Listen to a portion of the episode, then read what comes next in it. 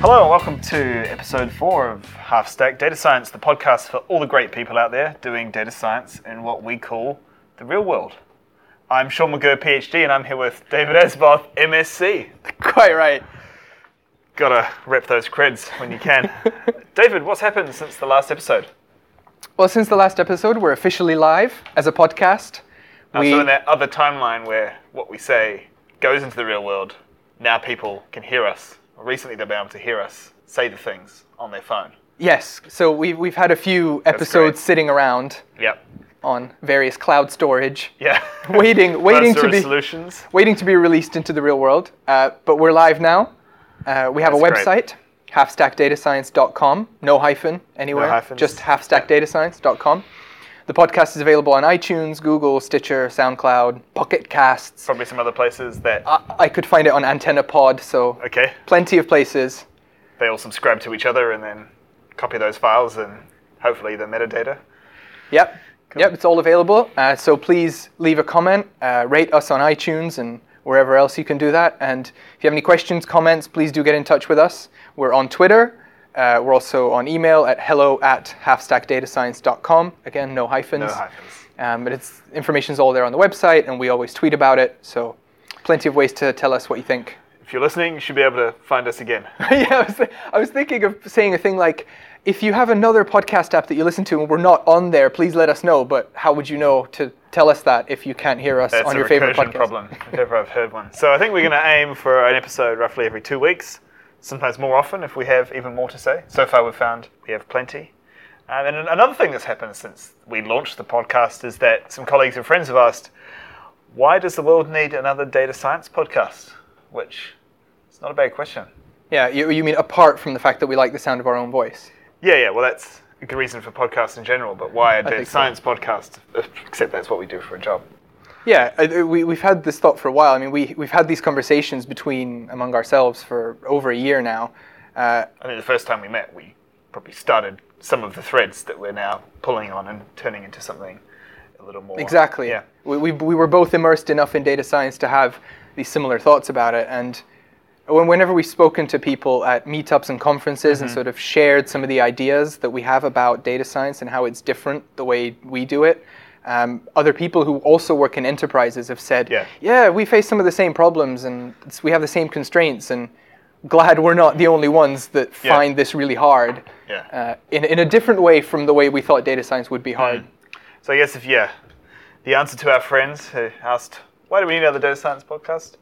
So we do this for the enterprise data scientists out there at the coalface, generally outside technology companies. I think a lot of the think pieces and hot takes out there on the internet seem focused just on what data science is at technology-first companies, if we can call them that.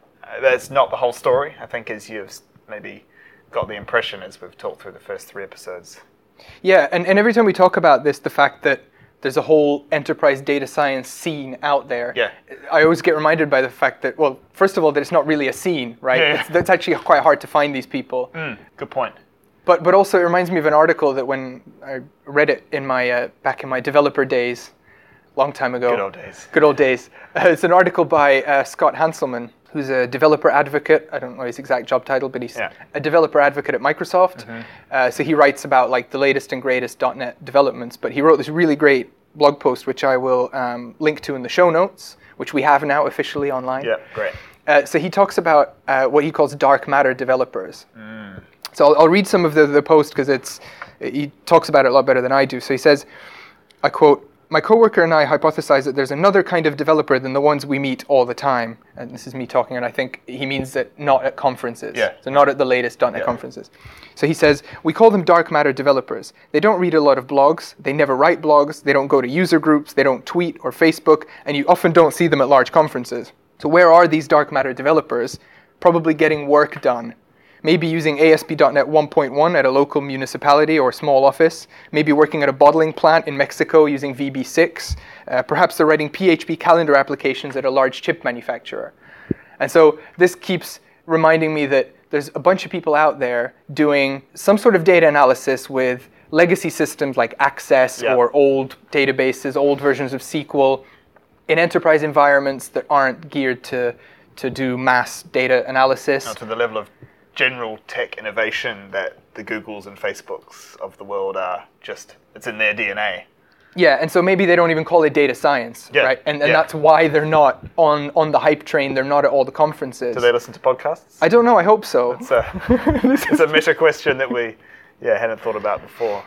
Yeah. And I just thought that 99% of the market, potentially, maybe in data science is a different proportion, but they're working within some serious enterprise constraints using technologies that are older, they're not up to date on the latest machine learning algorithms or technologies. And they might be getting the job done. They're getting the job done, and they have an interesting job with constraints that are different, and it's an interesting challenge nevertheless. Yeah, interesting and different. Yeah, so all the great work that those dark matter developers in .NET land or half-stack data scientists, dare I say it, are doing every day. If you just follow the hype cycle online about data science, you just miss that. All of that work, all of that value that's being created in enterprises, where there's a huge amount of value to unlock, is just not accounted for. You'd think everyone is doing data science just like Google do it, which is presumably doing the best in the most leading edge things on the most data. Yeah, well, they'll get the most likes on Medium, right, when they post about how they do their work. Yeah, yeah. So if you recall that first episode where we set up type A academic and type B more business-focused data scientists, the point there, and it's running through the whole podcast, is it's okay for people doing data science to specialize differently, and it might even be precisely what our field and our companies need us to do. If we all try to set up our data science teams and technology to be just like Google and Facebook, maybe we won't actually deliver the right value. Yeah, and so one of the things we want to talk about today is something that potentially only type B data scientists understand. It's fighting for the right to not party, but analyze. It's good. I mean, hopefully they're our audience, and hopefully some of them are listening. Yeah, and last time we talked about some of these constraints, right, that data science projects and people trying to deliver data science projects must be aware of and work through in order to get to the end and deliver the value that we've promised and that everybody agrees that is probably there somewhere. And they'd really like to see it. And so the take-home message from that discussion about how you work on the right stuff and how you assess that value was this. It's not enough to measure success of data science by model performance alone or whether your models made it to be deployed into an API endpoint. To work on the right stuff, deliver the best value, you have to measure the impact of the project, not just with a monetary value, with a sort of theoretical ROI, but you need to consider how the business process might need to change to support the decision-making that you're trying to improve. It could be that you really cheaply and quickly build the perfect model, or expensively and slowly build the perfect model, but nobody could use it, right? Because maybe the decision is currently being made using a spreadsheet, and that model, if it can't inject itself into that spreadsheet that's made by someone on a daily basis, pulling together data sources, that value that you thought you could deliver will never see the light of day.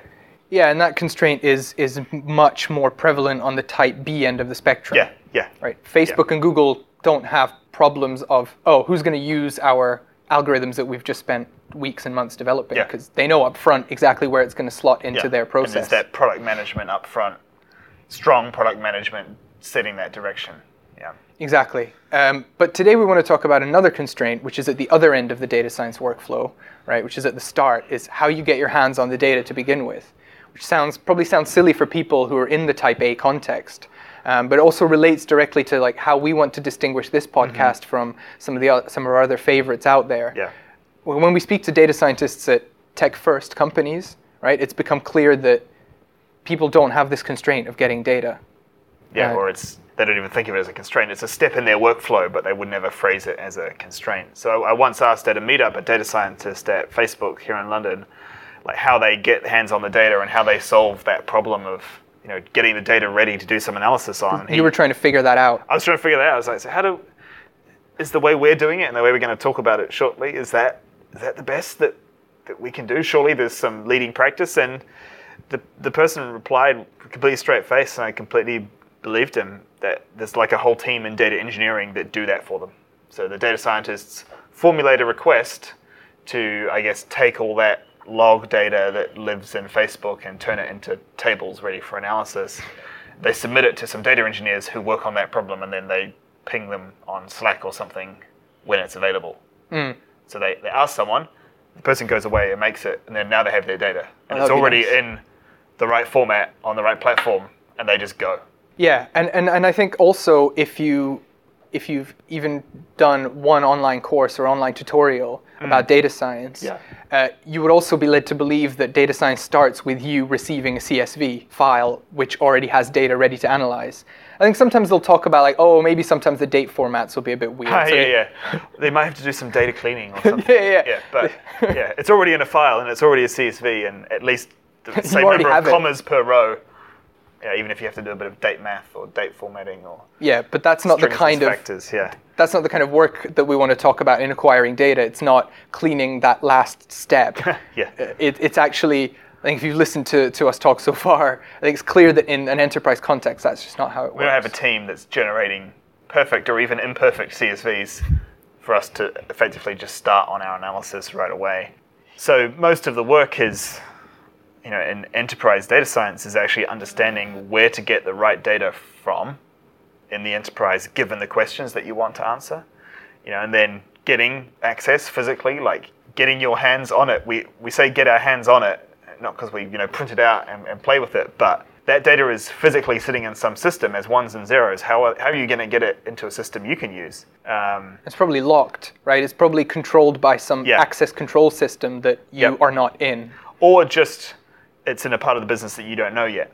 And then even if you get it, how do you understand what the data is actually about? So there's this really tricky thing that you need to do if you're a type B data scientist in an enterprise. You've got to both figure out what data is needed to ask and answer the question while you're also trying to ask and answer the question, which is sounds a bit circular, but that's actually how it has to go down.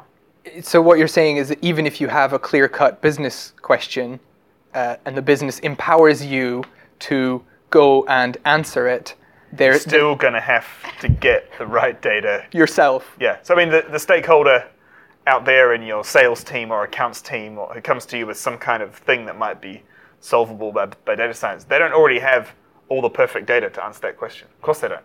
Mm. If you're lucky, they can formulate the question in a way you can understand and make good guess of who to talk to. Yeah, make a good guess. What doors to knock on? Yeah, because in a large enterprise like ours, and we've got lots of sibling businesses who do slightly different things and measure slightly different things and have slightly different data. All to do with vehicles being bought and sold, but it's not always clear who would have the specific thing or the specific kind of data that we would need to answer the question that we're trying to tackle at that time. So, you know, if it wasn't clear already, our involvement can't simply start with being handed that prototypical analysis-ready data set that we just load into our favorite tool and just start exploring. So, you know, enough complaining. We talk about constraints. We don't want to be perceived as too negative here. So how do we solve this? You know, it's not an easy thing. As I said, you know, at every meetup I used to go to, I asked people how they solve it, and I got a lot of answers that wouldn't work because we're not Facebook. Yeah, so this boils down to where do you begin if you're not starting with that Titanic survivors CSV that I've seen hundreds and hundreds of notebooks on GitHub. There must be someone out there trying to solve a business problem using that exact data set. Or what is it? That's scary to think about. What is the business problem that is solved by Titanic survivors data set? I guess maybe we shouldn't say there's someone working in a cruise ship company. Hopefully, how do we not repeat this? Or who do we save? Or how do we, And the message we want to convey to our prospective customers is that as long as you're rich, you'll survive any kind of accident. Which is, you know, that insight is derivable from the Titanic survivor data set without any fancy algorithm. Just a little bit of plotting will separate out that. Yeah. So the way that we've approached this and learned to approach it and improve this approach is not to really fight the problem, you know. You're not going to transform your enterprise and the way it gives you data into Facebook overnight. Your data engineering team, assuming you have one, and they're going to want to work on tools that make it easier for you to do your job and easier for them to do their job. They're not going to want to spend their whole day extracting data for you. Well, they want you to do it yourself. Yeah. And we would like to do it ourselves. Yes. But you know, you got to start somewhere. And what if you you approach the business problem and it's quite clear that you need to go to some other part of the business to get that data? Well, how we phrase that is, you know, starting with the cheeky extract. So given the question you've got and your intuitions about where to look for answers, you find the right people in the business be they business or technical. You try and phrase the question about the data that you're looking for just right. You know, don't make it appear like you want too much data, but also make it sound important enough that they should actually act on the request. And then try to at least get some kind of sample of some of the data that you think you might need.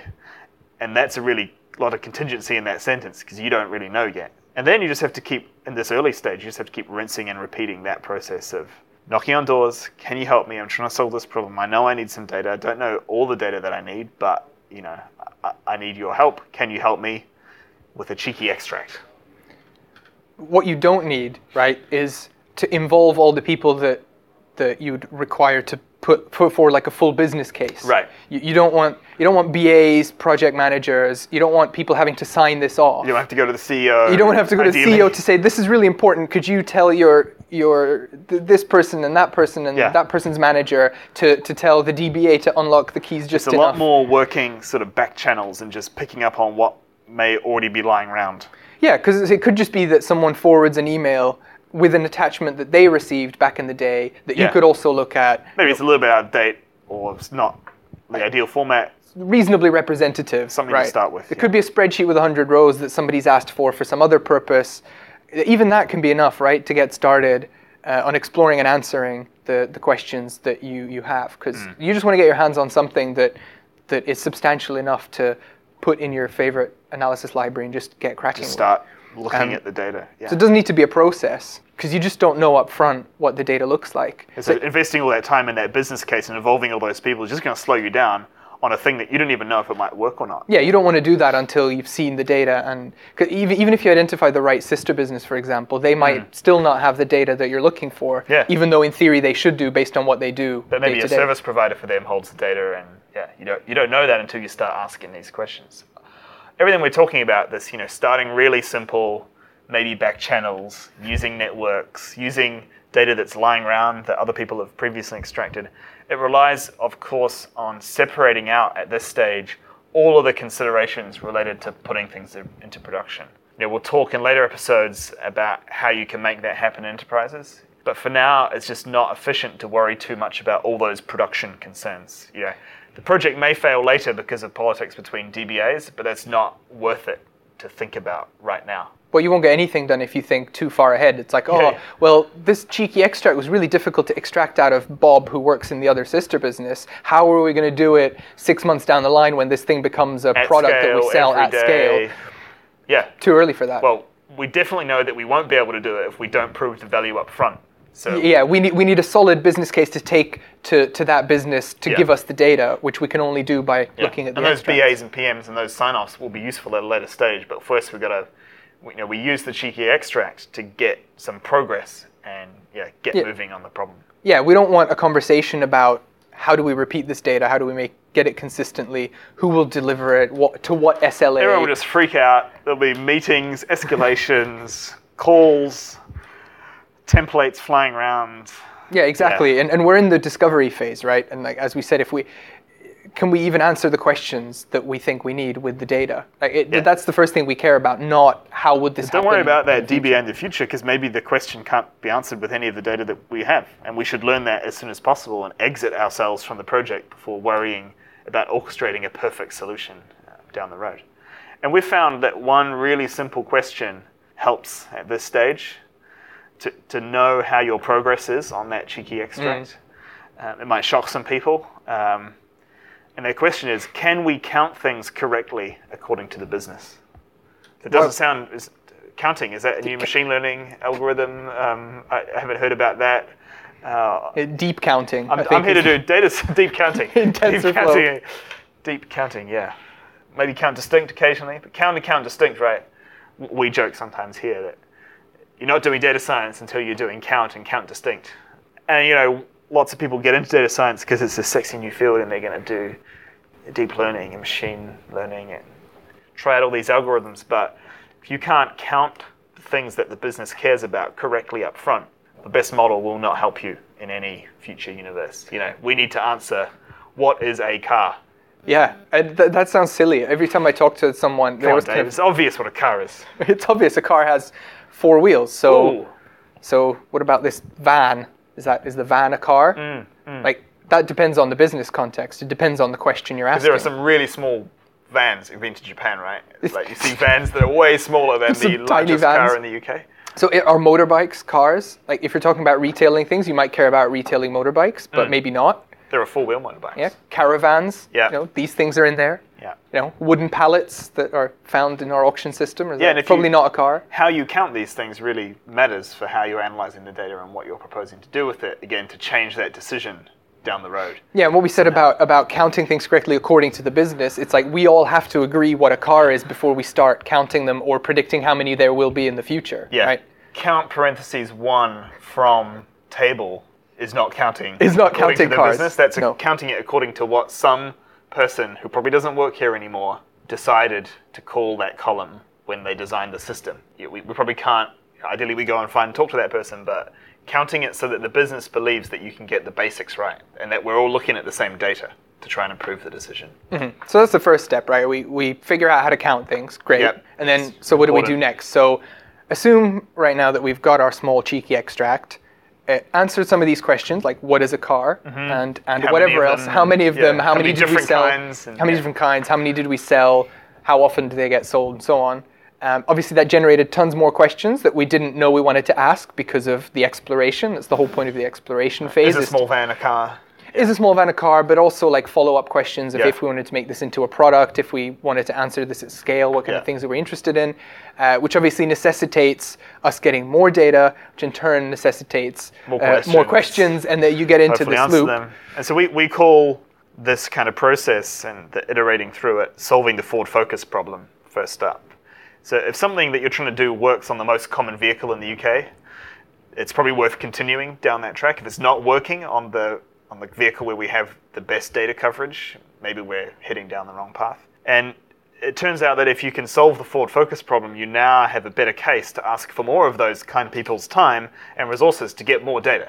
Yeah, exactly. So now we've convinced ourselves that this data that we got backdoor access to will be useful if only we could access a bit more of it. Yep, and we've done that several times and got slightly more and larger and more interesting extracts. Yeah, because it is possible to then say, oh, thanks for that extract. Can you also send blah, blah, blah? And that's a classic way, actually, to, you ask for something really tiny, just 100 records from the table to sort of prove that you can get access at all. Then send 100, you say, could you just sort of send me 10,000? Oh, what about everything? Is there a way that we can get me that cheeky extract? Exactly. So then it's like, okay, we've moved beyond cheeky extracts now. We want to start latching ourselves onto this. Like, how do we get access to the big data fire hose of actually getting access to the system, not via email extracts, but via actually getting access to... I guess where the data is being created in that source system. Yeah, let's say the SQL Server database that is sitting in another office somewhere, and the keys are controlled by this DBA. It's like now we sweet talk them.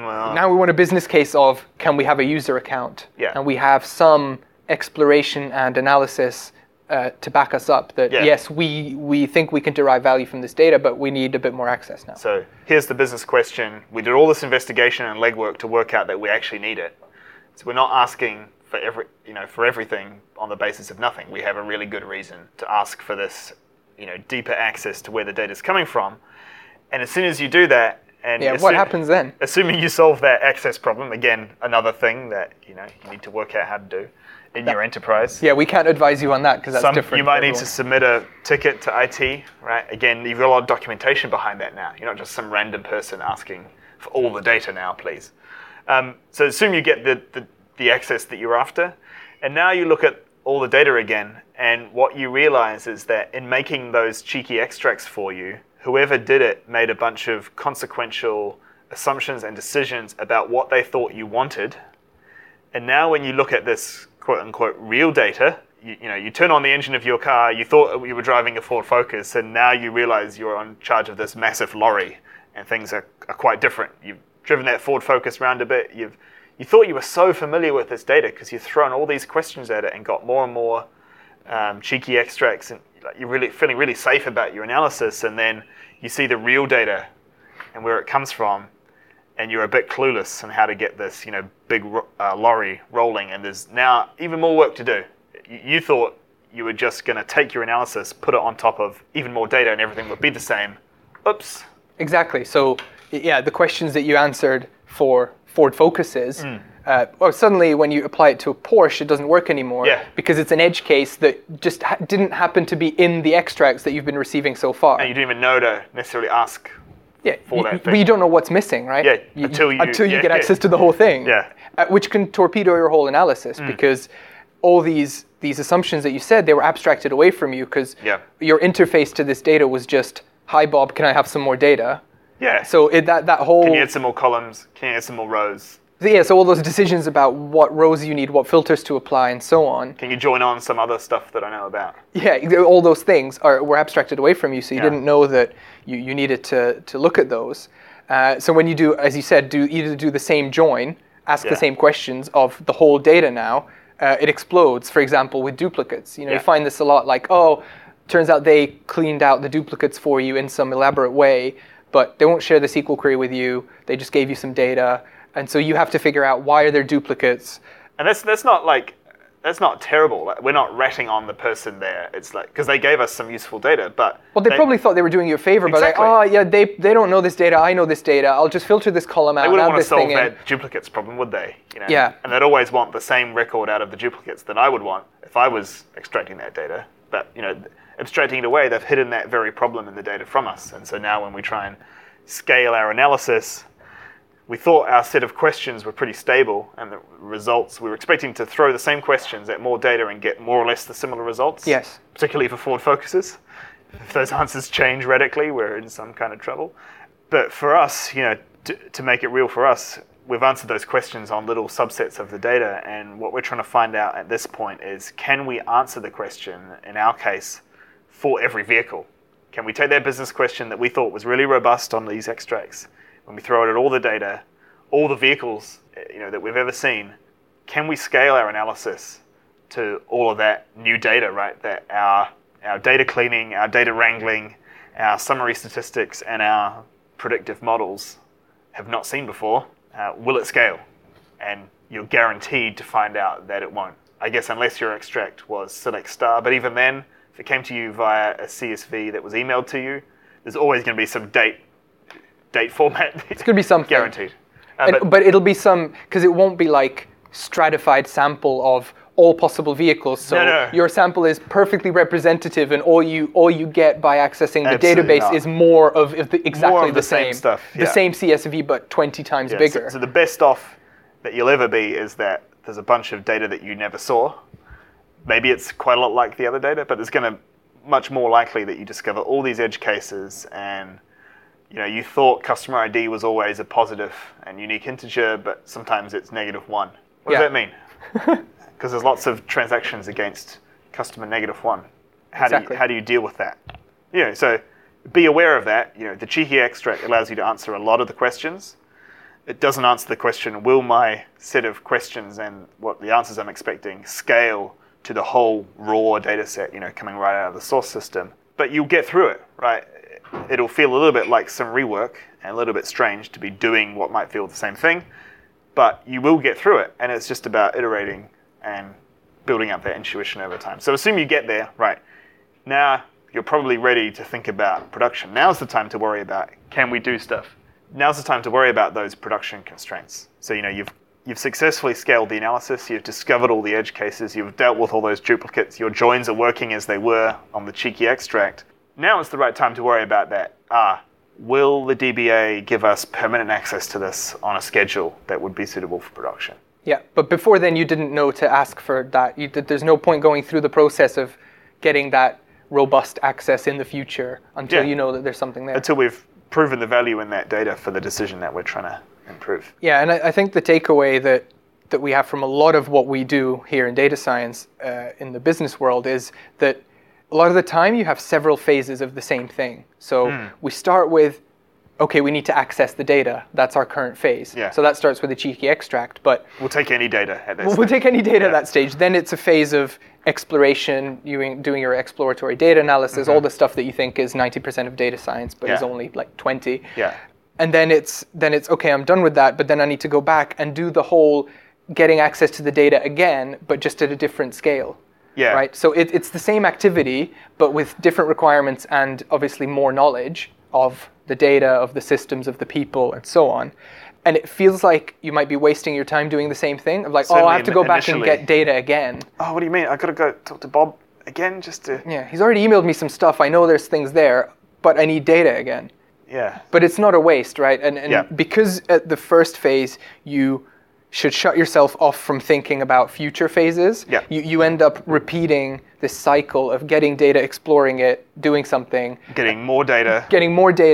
Throwing different data. Some more sophisticated questions, answering those. Oh, now I know I need even more data, and getting to that point where now I'm comfortable going to all the data, as we were just discussing, with your eyes open, knowing that you're going to discover even more complexity there, but also maybe opportunities to learn more from the data as well. But it's not a waste, and it's repetitive, but it's repetitive because you're going deeper as you go around that cycle. Yeah, so at that point, after the cheeky extract, it's totally fine to take a step back and effectively start that whole process again, because you have different needs in mind. You are armed with that additional information. And you've got, with that additional information, you can rethink your approach, right? And maybe the best thing to do now is a little different than what you thought at the start. Exactly. I guess what we're saying here is that in the enterprise, in these constraints, the world is a little different than the kind of one click. You did your analysis, you found the right answer immediately on the data that was all correct and available, and then you just put it into production. That's not how most of the half-stack data scientists, who are, we think, most of the data scientists in the world, are getting the job done every day. So it's really okay to do things with that short-term focus in mind, get some answers and figure out the next thing. That's what working with data really entails. Because we just don't know what we're going to find. Exactly. Even if we get that perfectly clear business question, we've still got to confront that with the data. Yeah, the reality of what data do we actually have? Because there's lots of great business questions with huge value that, if answered, would end world hunger. But if we don't have the data to get credible answers to that, and we only know when we go and try and get that cheeky extract and engage in that process. Until we try that, no one knows what insights are hiding there in our data. They're certainly not hiding in plain view until we bring the questions to them. And so what we've described, is starting with a question and getting a cheeky extract, and then a better extract, and then a better extract, and increasing the sophistication of your questions, and then the coverage of your data, and dealing with all those edge cases. To us, that's the best version that we've come up with so far of an iterative, dare we say, agile process that we can follow and deliver value through. So I think briefly at the end of the last episode, we hinted that at some point we would reveal the secret of guaranteeing an exact delivery date for all your data science work. Is that right? You're going to tell me, based on this vague question, and you've never looked at the data before, you can tell me exactly when you'll deliver the production solution. Nope, we were just kidding. Different podcast, someone else. Hopefully someone else is running the 1.5 stack data science podcast where they can guarantee, without looking at the question or the data, when the answer will be available. Yeah. I guess for them it's immediately. Well, yeah, yesterday. Yeah. Before you asked the question, I had already answered it.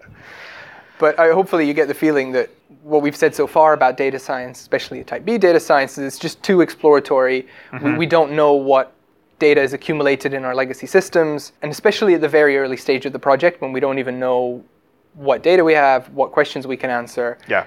We don't even know when to stop asking questions yet. We don't know how many questions we're going to have to cycle through before we feel like we've understood enough to move on to the next phase of delivery. Yeah, I guess we're not developing functionality that like this button should move this person from this part of the workflow to the next part of the workflow. There's very clear success criteria on when to stop working then. Yes. Yeah, exactly. And so in the next episode, we'll try and tackle telling you how we make the best attempt at estimating time and effort in data science, which is a very non-trivial problem. But until then, thank you for listening.